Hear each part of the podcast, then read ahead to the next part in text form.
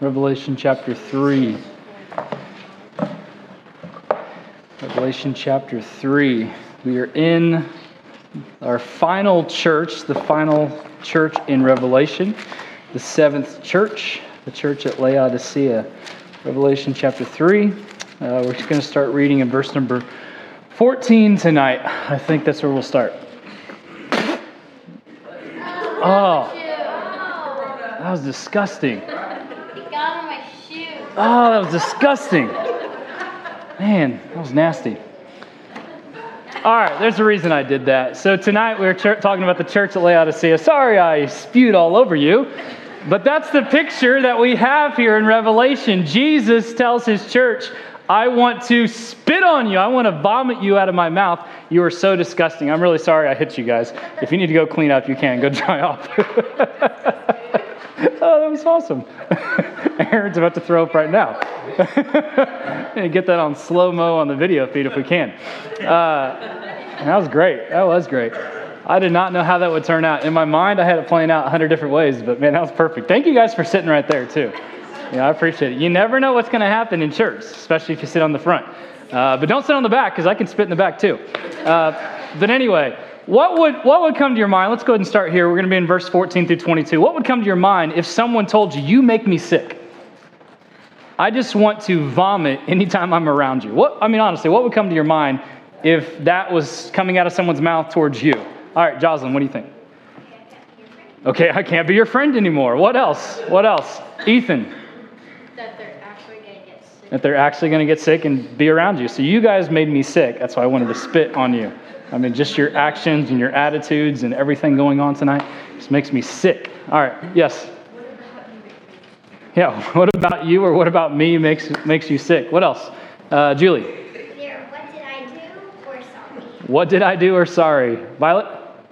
Well, then you make me sick. Then you make me sick. That's, that's one way to put it. Yeah. Put it right back at him. Mary. Bye, Felicia. Bye, Felicia. All right. See you later. All right. I like it. Very good. Marcus, you got something or just doing the tomahawk chop over there? Okay. I think it would make me uh, look at myself. Is there something going on that I need to look at? Yeah. Um, all right, Mia. I know you're just waiting to say something. They hate me. They hate me. Now, again, I, I gave you that visual illustration tonight, um, but that's the picture that Jesus gives to this church at Laodicea. And it's a pretty graphic picture when you think about it. Now, I made a great point tonight with this front row guys, and uh, just beware because you know I got more water up here, and I can still spit it out on you. But that's the picture that Jesus said to his church. Imagine that. We're at the seventh church there in Asia Minor. This is a it's a literal church. It's a physical church gathering together. And their actions, their attitudes, everything about them made Jesus Christ, the indescribable Christ, so sick that he just wanted to spew them out of his mouth. Let's go ahead and read these verses and we'll kind of jump into some more questions and jump into this lesson tonight. Verse number 14 And unto the angel of the church at Laodicea, or the, of the Laodiceans, right?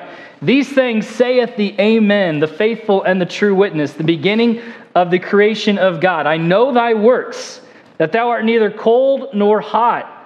I would thou wert cold or hot.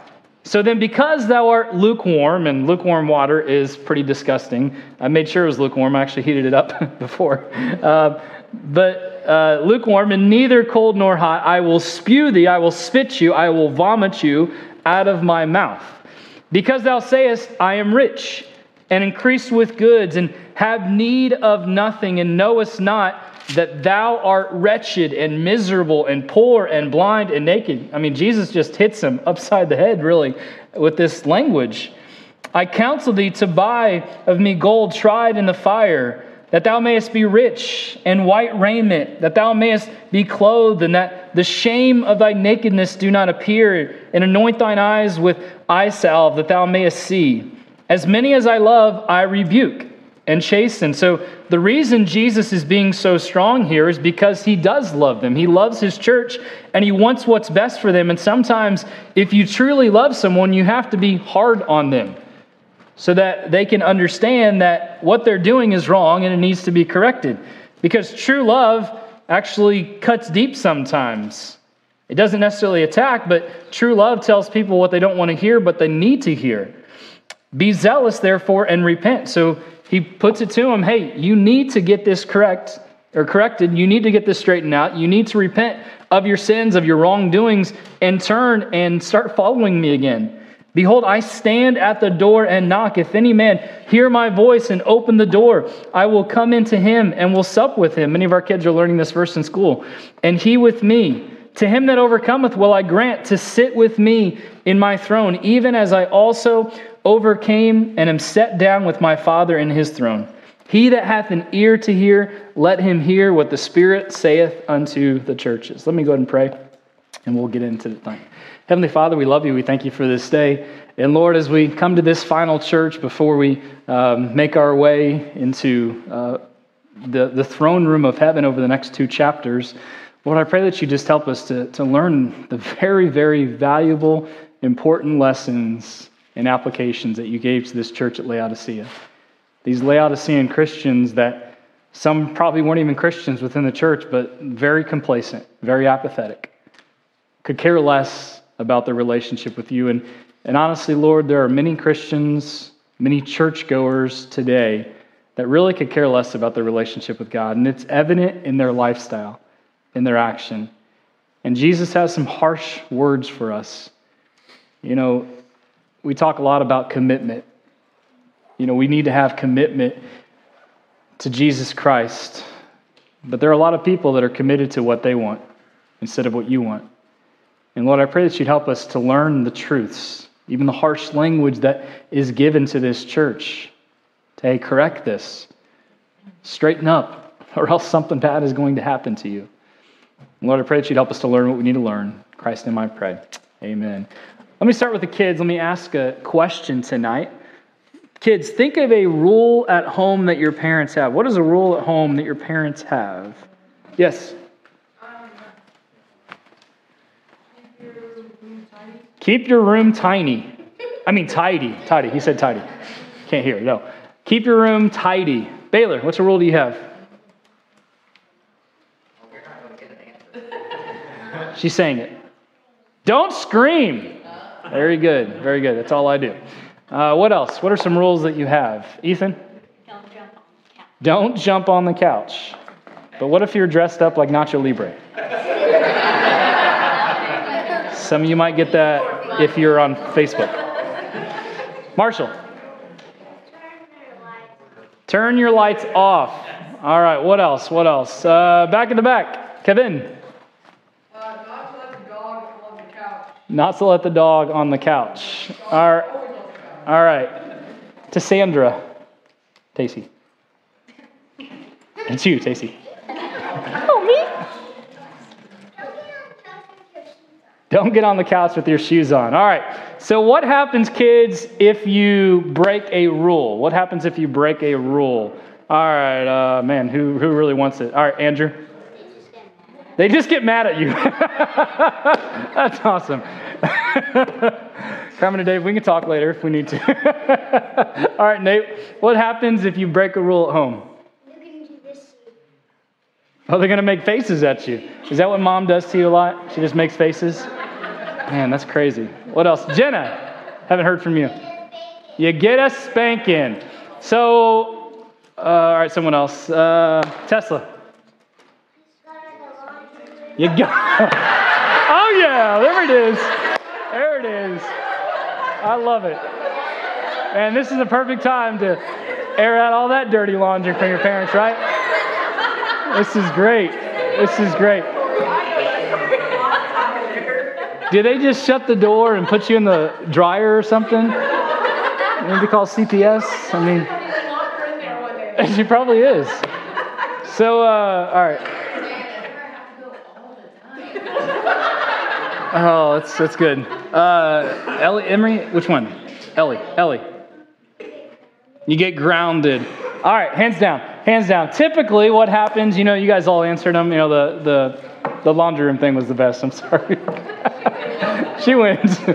Oh, reminds. Yeah, get a piece of candy for that. Um, typically, what happens when you don't follow the rules, kids, is there are consequences. You know, even Tessa learned this in school that there are vowels and consequences, right?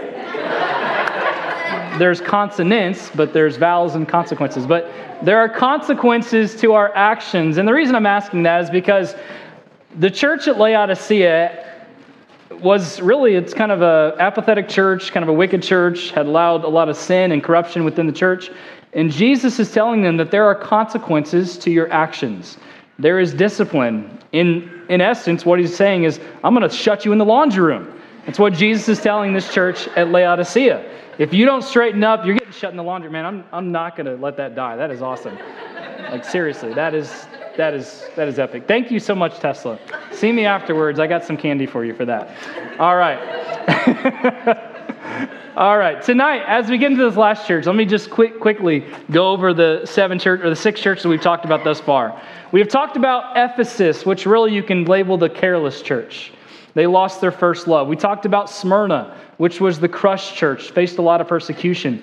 We talked about Pergamos, which was a compromising church that allowed compromising doctrines and beliefs to come into their church. We talked about Thyatira, which was the corrupt church. Um, they had uh, Jezebel was within there, and she was leading them into idolatry and fornication and all kinds of wicked things. We talked about Sardis, which was a dead church, and there are many churches today that are really playing dead not really alive. And then last week we talked about Philadelphia, which is really uh, the only church that Jesus has nothing negative to say about it. And this was the, the, the mark of a consistent or thriving church. And really, when you think about that church before we get tonight, you know what the difference is in a dying church and a consistent church? I think it's really one main key ingredient it's a mindset. You see, they had a mindset that my mindset, kind of like the, the series on Sunday, that the gospel is truly above all. That I'm going to make sure that Jesus Christ is first and foremost in my life. And now tonight, we transition into Laodicea, which really is the complacent church. Give me a, let me give you a couple quick facts about Laodicea before we get to those characteristics tonight. The city of Laodicea was about 120 miles due east of Ephesus. The city of Laodicea was a very wealthy city. Siri, be quiet. In 60 AD, Laodicea was destroyed by an earthquake. Historical records say it was completely rebuilt by the wealth of its people with no outside help whatsoever. Now, you know, that doesn't happen a lot. You think of today with devastation of earthquakes or floods, a lot of time what happens, the, the government comes in and, and gives a lot of funding. Now, this city was so wealthy that they said, you know what, we've got it. We don't need any outside help. We got it for ourselves. We're going to take care of it. Tacitus, which was a Roman historian, he said, Laodicea arose from the ruins by the strength of her own resources with no help from us, talking about the Roman Empire. The city and the church were alike, though. They viewed themselves as totally and completely self sufficient. Now, this is very important in setting the stage for tonight. They did not want any help because they didn't need any help. How many honestly struggle with that attitude that I don't need any help, that I am self sufficient? All right, just go ahead and stand right now. Let's confess. No, I'm just kidding. I'm just kidding. There, there are many of us, there are many of us that struggle with that, that self sufficiency. Again, I don't need any help. Everything that I have, it's because of me. I'm going to work for it. I don't need your help at all. And honestly, I was thinking about it this week. This is one of the most frustrating things for me as a pastor. It's really one of the most frustrating things in my own life. But it's, it's one of the most frustrating things because I've seen this in my own life. I've seen this incessant need or desire for myself or for people to do things apart from anyone else. And listen to me this attitude that I'm going to work for what I get and it's not going to be given to me is wrong. And, and, and listen to me. You see, here's a big flaw with this mindset. We tend to carry that attitude into our Christian life. And the Christian life is not based on what you've done, is it?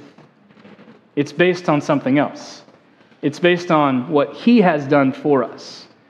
And again, it's very easy to have this mindset, this attitude that we are self sufficient. I have gotten where I am because of my gifts, because of my abilities, because of my talents.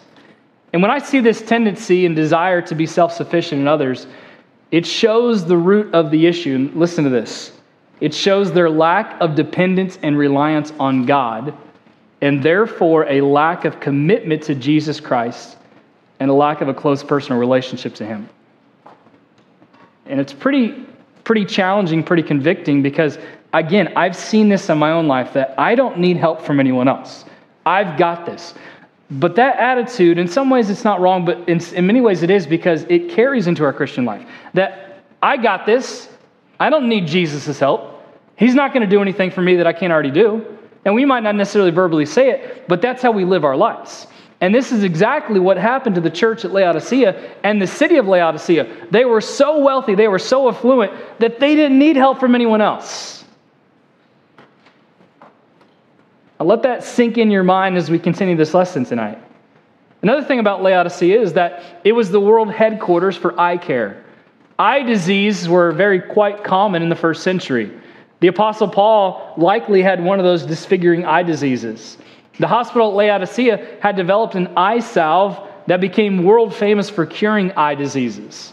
They had a special process whereby they also could dye wool black. This black wool was known far and wide and was used by many to make elegant garments. But despite their prosperity, the city had one major weakness. You know what it was? Their water supply. You know, most of the time, you know, if you if there's a lake nearby, you have a great aqueduct system. Their aqueduct system wasn't the greatest. They were piping in water from at least six to seven miles away. You know, their water system was very unique. It was an above ground water system of aqueducts, but they brought water in from two sources. One was from the town of Colossae, which was about 10 miles away, up in the Phrygian Mountains, which was snow covered.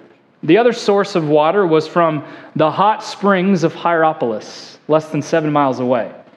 So from Colossae, the water started cold, ice cold, refreshing. Don't you love that ice cold, refreshing drink, especially when it's hot? But then the water from Hierapolis was, was hot. They had those hot springs, and the water was as hot as you possibly can imagine, creating steam as its source. But the problem was this it didn't matter what source they brought their water in from. By the time the water got to the city, it was lukewarm. And really, probably none of us like lukewarm drinks. I mean, imagine if I made coffee tonight, left it out all week, and we served that on Sunday. How many would drink that without heating it up? Mary? We got a couple weirdos, all right? Mary, Rodney, whatever. So we're going to do that for Mary and Rodney. We're just going to leave the coffee out all week. You can drink the lukewarm, nasty, disgusting coffee, okay? Um, most of us don't want that. We either want a hot, a hot drink or we want a cold drink, right? Want something refreshing. We don't want something lukewarm. And the water was so distasteful in that city that even visitors, when they came, when they were not prepared for its tepid flavor, they would often spit it out. They would take a drink and kind of do what I did and just spit it out. Like, what in the world just happened? That is disgusting. So let's go ahead and jump into the lesson tonight. First thing we see is the characteristic of Christ. Verse number 14, the characteristic of Christ. And the angel of the church at Laodiceans, right, these things saith the Amen, the faithful and the true witness, the beginning of the creation of God. So if you're writing down notes in your, in your uh, study guide, here it is. The Amen, the faithful and true witness, in the beginning of God's creation. So Jesus Christ, the characteristic of Christ here is that he is the Amen, the faithful, the true witness, the beginning of God's creation. And what we learn here is this that you can trust what Jesus Christ says. There are a lot of people you cannot trust what they say. They talk from both sides of their mouth, like politicians that we were watching last night. But you can trust what Jesus Christ says. In identifying Jesus as the Amen, listen, the faithful, the true witnesses recognizes in our Lord what is sure, what is valid, what is true, and what is trustworthy. Amen is a Christological title, and it is always the appropriate human response to divine word of action. The Lord presented himself as the Amen, which is an, an Old Testament title for God. You can reference that to Isaiah chapter 65, verse 16, where the word truth is also the Hebrew word for amen. He is the truth, and he speaks the truth. It, uh, it, reminds me of John chapter 14, verse 6, where Jesus said, I am the way, the what? The truth and the life. Jesus Christ is truth. We can trust what he says. You can't trust what other people say because they're not full of truth, but Jesus is full of truth. And this is important because as he's about to get pretty harsh with this church, he wants them to understand that, hey, what I say is truthful. I am truth. Everything about me encompasses truth. So, what I'm about to say, you might not like, but it is true. And you need to hear this. You see, Jesus is also reliable. This church at Laodicea is not reliable. Jesus is faithful. This church at Laodicea is not faithful. Jesus is the true witness, but they have no witness at all. Warren Wiersbe said this Why is it that new Christians create problems in the church? A young pastor once asked me this question. He said, He said, They don't create problems, I replied. They reveal them. The problems have always been there. But here's the thing we have gotten used to them. New Christians are like children in the home. They tell the truth about things. Don't you love it when your kids tell the truth, you know, about shutting them in the laundry room and stuff like that? love it. That's one thing I do love about kids. They, they speak the truth. And, you know, we're, we're finding a lot of things about, you know, the parents in, in the Christian school right now. So, you know, if, if you want us to hear about you, just send your kids to the Christian school and we'll find a lot about you. Uh, but kids speak the truth. And that's what Wiersbe was saying. You know, new Christians don't necessarily cause the problems, but they show what the problems are because in a church, a lot of times it's very easy to get complacent and don't even see the problems that are there. And listen, this Laodicean church was blind to its own problems because these problems had been going on for years. And now Jesus has to, has to cut deep and he has to be honest with them. So he's telling them that, hey, I'm the amen, I'm the true and faithful witness. You can trust what I'm about to tell you.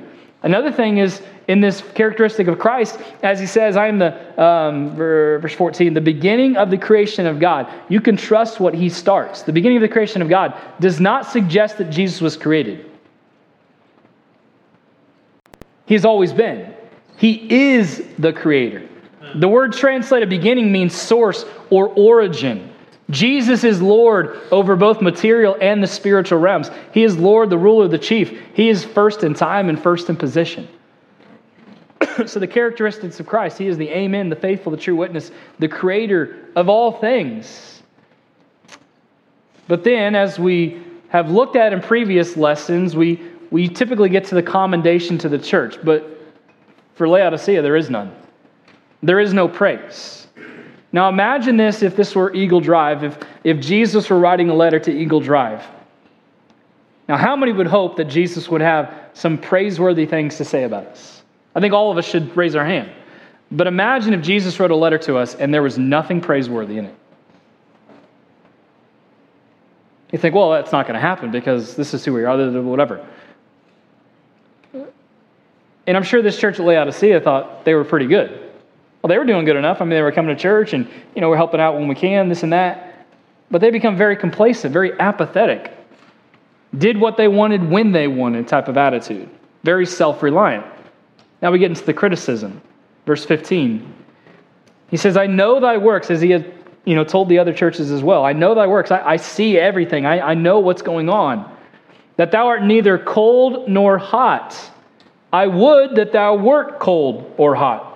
You know, make up your mind one or the other. And, you know, some reference this the fact that, you know, cold is that cold hearted and, you know, wanting nothing to do with God. And, and you can easily reference that. But also, at the same time, you have to understand this letter and what Jesus is writing to because, again, he's, he's referencing also Colossae, which had that cold source of water, that ice cold, you know, mountain spring water, which, you know, it tastes amazing when you drink it.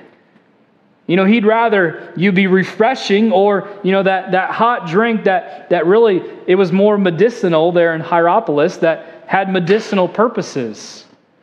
But since you're neither, he said, you're lukewarm. Verse 16, so then because thou art lukewarm and neither hot or cold, I will spew you, I will spit you out of my mouth. And look, look at verse number 17. Because thou sayest, I am rich and increased with goods and have need of nothing. There's their self reliance coming into play. I don't need anything, I've got everything I need. Many of us act the same way. And knowest not that thou art wretched and miserable and poor and blind and naked. So here's, here's the criticism you are lukewarm, you are wretched, you are miserable, you are poor, blind, and naked. Let's leave that up for a second so you can get that down. You are lukewarm, you're wretched, you're miserable, you're poor, you're blind, you're naked. Now, think about how bad this is for Jesus to say nothing good about them. Everything about them stunk and was nauseating. How does a church even get like this? Let me let's just ask that question. How do you think a church even gets to this state where there is nothing good to say about that church? How do you think? David. What are you doing? Sorry. he was just distracting me. He had his shirt up and he was just scratching. like, what is going on? Nacho Libre. Nacho! All right. Say that again, David. I was totally like, what, what is going on? it's a crazy night, people. Is it a full moon or I don't know what it is? Say it again. You forgot? Compromise. Okay, yeah. Ah, thank you. Heritage? What? Arrogance? Arrogance, yeah. How else? Kevin? They're dead on the inside, but don't act like it. Dead on the inside, don't act like Christina? Complacent. Yeah. How else? Mary? Lose focus. Very good. What else? Anybody else? How does the church even get to this way where Jesus has nothing good to say about him? Anybody else? slowly without really realizing it. Yeah, happens slowly without realizing. Yeah. Again, kind of like with Sardis, you know, the dying church. You know, when you're inside of a dying church, you don't necessarily realize you're a dying church. You know, again, I, I reference this when I came here. Um, you know, when I came here almost five years ago, I had, I had read that book, um, Autopsy of a Deceased Church by Thom Rainer. And really, many of the principles in there, I said, well, that's Eagle Drive.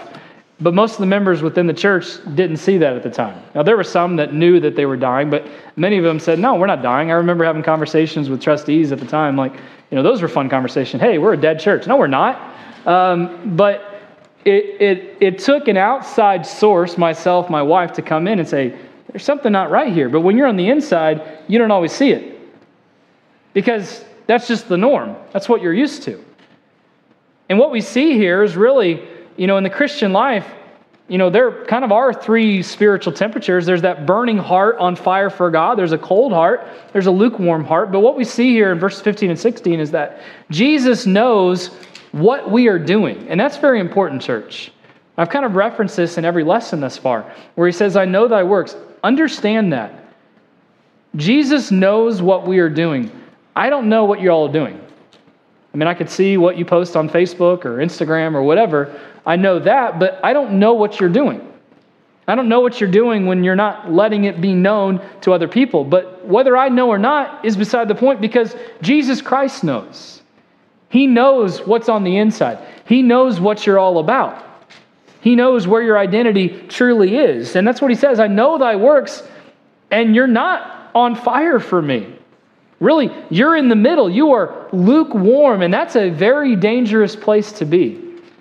And many people today believe that the church age as a whole is this Laodicean age. I don't fully agree with that. You know, I believe that there are signs of a Laodicean age, that there's a lot of complacency, but, you know, we can't label every church as a Laodicean church because every church is not a Laodicean church. There are markers that show that a church is that Laodicean, that complacent, that apathetic, and it's very easy to drift towards Laodicea, that attitude, that mindset. But let's ask this question. It kind of goes with what we had just talked about. How would you describe a lukewarm church today? How would you describe a lukewarm church today? A church that knows enough Bible to get by. That's very good. Keep going. I need to get an actual drink of cold water now. I'm not going to spit on you. Don't worry. Calm down. A church that knows enough of the Bible to get by. That's good. Nate? Nothing? You wanted me to spit on you? Just wait. Yeah. All right. What else? Fake it till you make it. Oh, that's a great motto for a lot of us. I'm just going to fake it till I make it. Michael? Inward focus. Inward focus, Apple focus. Yes, exactly. Very. Oh, sorry. just kidding. We have to give him a hard time without that. That constant struggle, right? Church that isn't um, trying to be more like Christ, but trying to just be comfortable where they are. Yeah, trying to be comfortable where you are. But really, I mean, that inward focus goes hand in hand with that. You know, focusing about my needs. And again, there are a lot of churches, Michael hit it right there. There are a lot of churches that are focused on what they want and not about their community. And it's not about Christ at all. It's not about the gospel. It's about what they desire. And it's not just about what we desire and our comforts and uh, what we feel we need in our life. It's so much more. What else? How, how would you describe a lukewarm church today?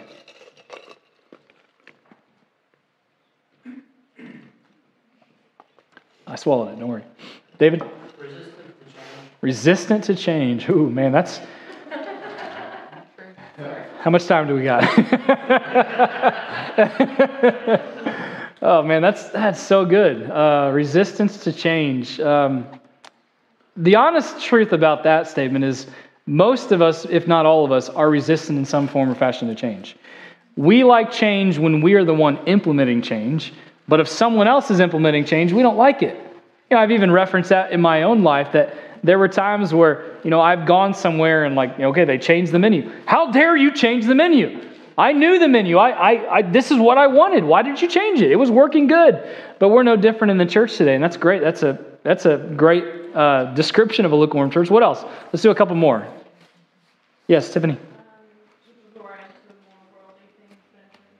That's very good. People are more into worldly things than putting God first. Mia? They say, like, they go around saying, you should come to our church because we're so cool. They go around saying, we should come to our church because we're so cool. All right. Jocelyn? They focus too much on, like, popularity. That's good. Focus too much on popularity. Yeah. What else? Anybody else? What do you think? Some descriptions. They want to change what sin is. You know, we see things today that we never would have seen when we was growing up, and on TV and things like that. And we used to look at it as, oh, that's okay. Yeah. But back in the day, the preacher would preach on that, and you know, you throw that TV out the yard. Yeah. We've just become very comfortable. Uh, Mary? Going through the motions. Going through the motions. Yeah. Anyone else? Violet, you got something? So, it kind of links to what Jocelyn was saying. Um, they have things like racism and, and all that in the church. Yeah, that's very good. Racism and a lot of other things that are in the church that shouldn't be in the church. Anyone else? Maybe one or two more? Anything else? Saying they want to do something they never follow through. Oh, that's good. Uh, who is good at that, right? Many of us. Saying we're going to do something but never following through. You know, here's how I describe it they gather to worship, but kind of what was already mentioned, they only go through the motions. There's no heart, there's no zeal, there's no focus in their worship. And, and again, I want you to understand this because many of us have been here. It's very easy to drift into this Laodicean attitude and mindset. That even when we come in church to worship God, to sing, to hear the message, we're just going through the motions. You know, we're, we're up here singing, I don't like this song, so I'm not going to sing it. I can't believe they picked this song. That's going through the motions, isn't it? And then someone else that's getting into it and raising their hands or whatever, what's up with them? some kind of freak or something. You know, what are they doing? Is it, is it show? No, some people are showy, but a lot of people aren't. It's genuine, but it's very easy to go through the motions in our worship. Again, when, when you sing going on that aspect, it's very hit or miss. And again, uh, whether Brother Mike or Michael or my wife or whoever is up here, you know, you shouldn't have to coax people into singing. I know Michael loves when he has to do that, right? No, you shouldn't have to coax people into singing, but it's frustrating when I look at and, and preach and people are like, I need to have a mirror up here and you can see all yourself. That's what I need. Let's make that happen, whoever. All right, let's make that happen. Let's get a giant mirror. We can all see your reflection and see what you guys look at it. But here's another thing there, there's no urgency. There's no urgency in their prayer life, there's no urgency in their study life. They don't focus on the gospel, and because of this, there is no spreading the gospel. They don't reach out past their own comfort zone. Their impact doesn't go past those that they like. And there are a lot of us that are like that. Well, I only like these people, so I only talk to these people, and I only reach out to those people. That is a mark of a lukewarm lifestyle and a lukewarm mindset. Look, the message that Christ was getting at here was historical and geographical. He wasn't saying just be cold and oppose me. That's not the point. The point is you are providing neither healing for the spiritually sick or refreshment for the spiritual thirsty. And because of that, you make me sick. And I want to spit you out of my mouth. And really, this is disgusting Christianity on full display. You see, Jesus knows who we think we are. Look at verse number 17. Here's what they said about themselves. Here's how they thought about themselves. Because thou sayest, I am rich and increased with goods. I have a lot of stuff, and really, you can apply this to American Christianity today because American Christianity is very blessed, and we are very blessed, and I'm thankful to live in America. I'm thankful to live in Texas, and I'm thankful to have what we have that other countries don't. But because of that, we have grown very self reliant, self absorbed. I have a lot. I'm increased with goods, so I'm going to keep my goods, and I'm going to keep storing up my goods. Instead of, like I've been talking about the past couple Sundays, being generous in our Christianity and reaching out to others and, and allowing God what He gives us to give back to the church and give back to others so the gospel might spread. But because thou sayest you're rich and increased with goods, have need of nothing, and that's really where many of us are. We really have need of nothing. We have clothes, we have food, uh, we have shelter, and knowest not that thou art wretched and miserable and poor and blind and naked. I counsel thee. Now he's, he's going to try to counsel them. But here's the thing Jesus knows our spiritual condition. There are many Christians who have bought in without ever selling out. You've replaced zeal with indifference, enthusiasm with apathy. You're not really up, you're not really down, you're not really in, you're not really out. You just got enough of Jesus in you that you can't fully enjoy the world, but enough of the world that you can't fully enjoy Jesus. Let me say that again. Many Christians have enough of Jesus to not really be able to fully enjoy the world, but they have enough of the world to not really be able to fully enjoy Jesus. And honestly, that's where many of us live. And this should be convicting because it's the most convicting lesson thus far. Laodicean Christians are deceived Christians. You know, we talked about that this past Sunday, that Ananias and Sapphira were trying to deceive the Lord, trying to deceive his church. But a comparison of their self estimation with the Lord's evaluation is tragic and sobering. They were boasting of what they had and what they were. Again, self reliance corrupts churches. I want you to just think about that. Write that down. Self reliance is what corrupts churches. And we are so guilty of that in America. We are so guilty of our self reliance. And I've caught myself many times saying that I don't need anything. I don't need any help from you. I can do it on my own. But again, that attitude easily goes into our Christian life. And then it's, well, I don't need any help from you. I don't need help from other Christians, even though we're supposed to bear one another's burdens, right? We're supposed to comfort one another and be there for one another. Get this down. Indifference will eventually lead to ignorance concerning where we are spiritually. Indifference, this indifferent attitude that I don't really need anything, I've got everything I have, you know, whatever. You know, that's why we pay preachers to preach and witness, and that's why we pray, pay missionaries to do what they're doing, so that I don't have to do it. That's that complacent attitude. That's that apathetic heart. That is that indifference towards the gospel. And indifference towards the gospel eventually leads to ignorance concerning where you are spiritually. You know, as I hit on Sunday with Ananias and Sapphira, you know, they lied to God and God took it seriously. But think about our own sins. And the question with that message was not, why did God kill them? But the question should be, why hasn't God killed us? Because of our own indifference, because of our own sin. And I, every time I preach, honestly, I, I preach as much to myself as anyone else because I struggle with these things too. I struggle with my own indifference towards my relationship with Christ. And this should be convicting. Listen, you wouldn't last long in a job if you had an indifferent attitude towards your work, would you? No? You wouldn't last long. If you showed up whenever you wanted to, your boss would be like, no, it's all good. I'm going to pay you more. Here's more benefits. No. Does that happen to some of you? I need that job. Uh, but that's not going to happen, right? So, why do we think it's okay to be indifferent towards God and His church? And it's more than just, well, some people come whenever they want. It's, it's more than that. And I'm not, you know, uh, it, it's, it's so much more than that.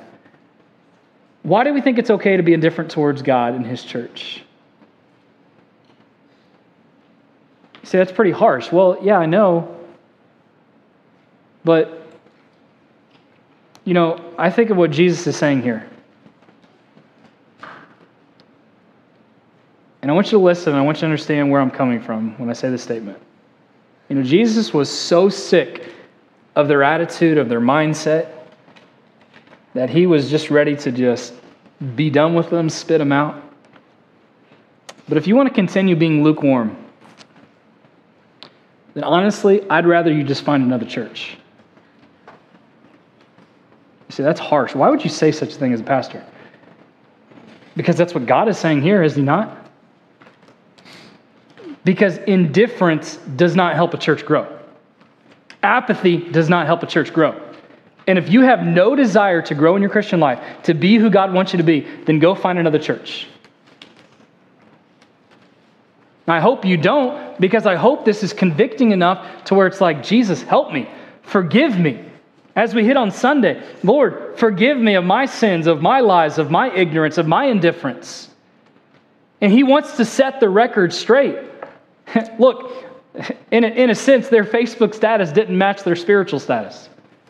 You know, we can all update our Facebook status and post pictures of ourselves and make people think that we are a certain way, but in reality, we're not that way. And Jesus, he lists five marks of their true spiritual status. They are wretched, they are miserable, they are poor. Now, right here, this is a slap in their face because this city bragged on its wealth. And he says, You think you're wealthy, but you're actually poor. He says they're blind. It's another dig because this city prided itself in its optometry school and famous eye salve that they had produced. But he said, Hey, you think you can see and you think you're amazing, but you're blind spiritually speaking. You can't even see the truth. Naked. This is another slap and dig at the city. It was a ridicule of a city that boasted of its famous glossy black wool. Hey, look at our black wool. Look at everything that we've created. Then we get to the correction, verse 18. I counsel thee to buy of me gold tried in the fire, that thou mayest be rich, and with white raiment. It's contrast to the black wool, that thou mayest be clothed, and that the shame of thy nakedness do not appear. And anoint thine eyes with eye salve. So everything that he just talked about, he is correcting them in. That thou mayest see, I want you to be able to see the truth. As many as I love, I rebuke and chasten. Be zealous, therefore, and repent. Write this down in the correction. We need Christ's riches, his righteousness, his remedy, and his rebuke. We need Christ's riches, righteousness, remedy, and rebuke. You want true riches? Then it's not about what you gain in this world. It's not about what you have in your bank account. You want true riches? Then focus on me. True riches come from Jesus Christ. We hit on that in our Ephesians series. You know, some have suggested that this is talking about going through persecution. Well, it's blatantly obvious that this church is too comfortable for persecution. And it's a dangerous thing when a church never has persecution and suffering because obviously they're probably not doing anything worthwhile for Satan to even come in and do something to him.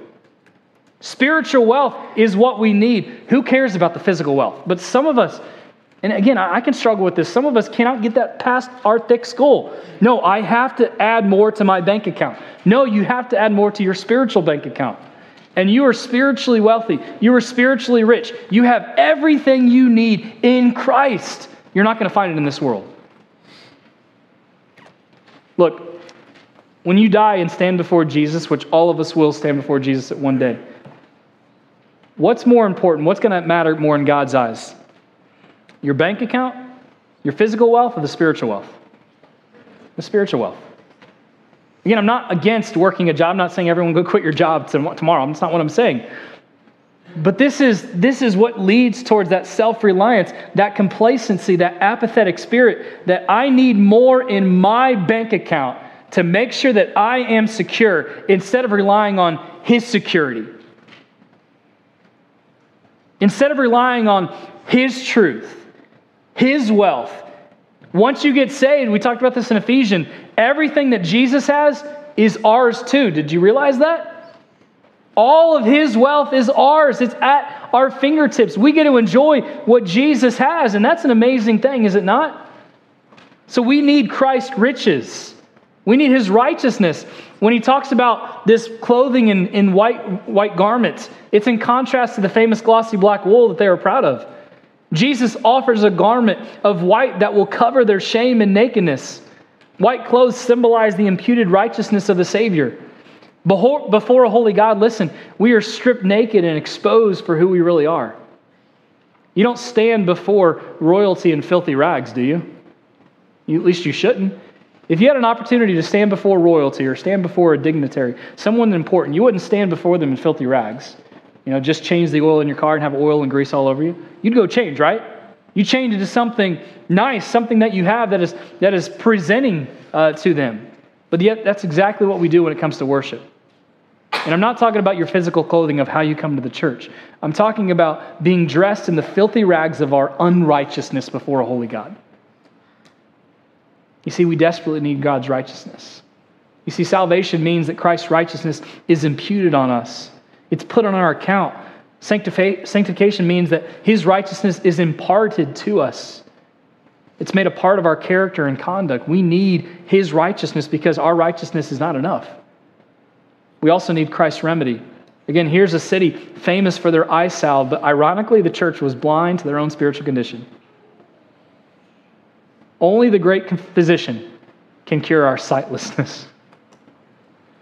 The blindness of our self reliance and deception can only be remedied by the healing ointment that Jesus gives us through the gospel.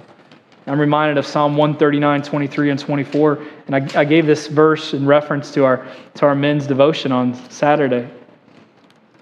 When David is praying that prayer, Search me, O God. Know my heart. Try me and know my ways and see if there be any wicked way in me. That's the prayer that all of us should have every day of our lives. Lord, search me see what is wrong, see what is wicked, see what needs to be corrected, and help me to correct it. We also need Christ's rebuke. Listen, if Jesus didn't love us, he wouldn't correct us. If parents didn't love their kids, they wouldn't correct them. They would let them do whatever they wanted to do. And every kid would somewhat like that, but that's not what you need. Get this down. True love is tough but should never be cruel. True love is tough, but should never be cruel. Turning from sin once is not enough. Well, I turned from sin when I got saved. It must be a daily practice and daily habit in our life. Daily repentance of sin is a characteristic of a healthy church and healthy Christians. And every single one of us, even the Apostle Paul, the great the Apostle Paul, every day he said, I have to die daily of myself so that I could be cleansed with Christ, is what he was saying. And then we get to the challenge, verse 20 through 22. I'll read it quickly and then we'll read these verses.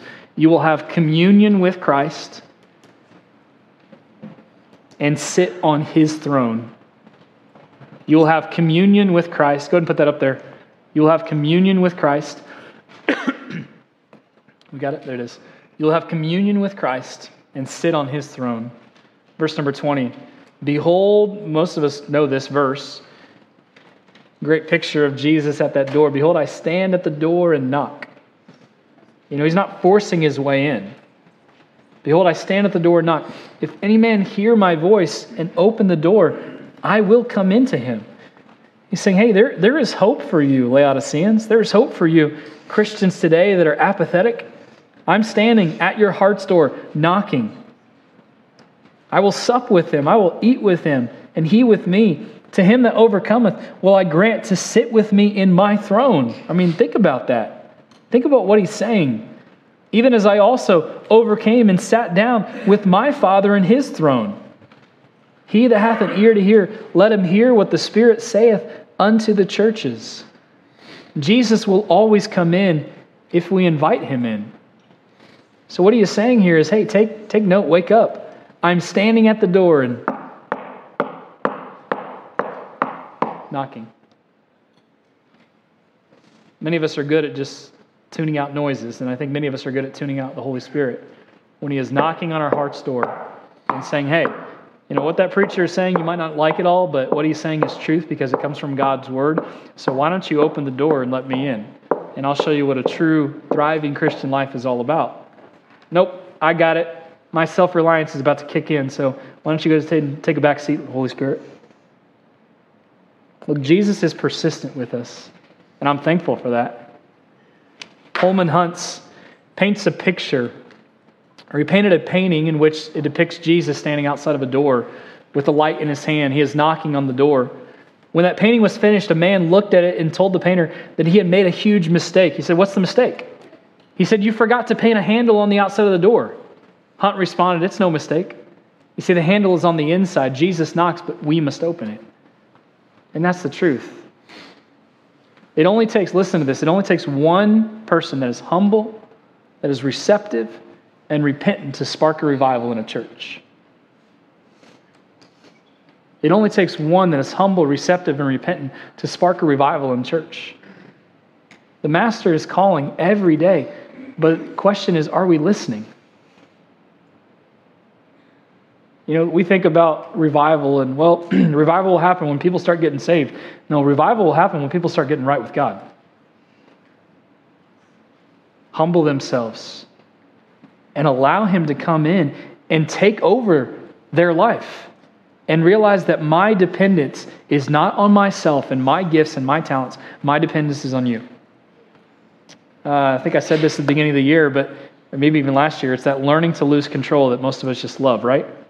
But that's exactly what we need to do, myself included. Learn to lose control of our own self ambitions and give it over to Jesus Christ. Because I promise you, you go ahead and try to work it out on your own. And tell me how that works for you. Tell me how joyful you'll be by you working it out. You're going to fall flat on your face. That might not happen right now, but it will happen. But when you give your life to Jesus Christ and you allow Him to lead you, to guide you, to direct you, your life will be so much more joyful, so much more meaningful. Verse 21 and 22 Jesus will allow us to reign with him if we trust him. Note that when we invite him in, the supper room becomes a throne room. It is through communion with Christ that we find victory and become overcomers. To sit with Jesus means that we receive every blessing in kingdom life by virtue of our union with Christ. And that's absolutely astonishing. Listen to this.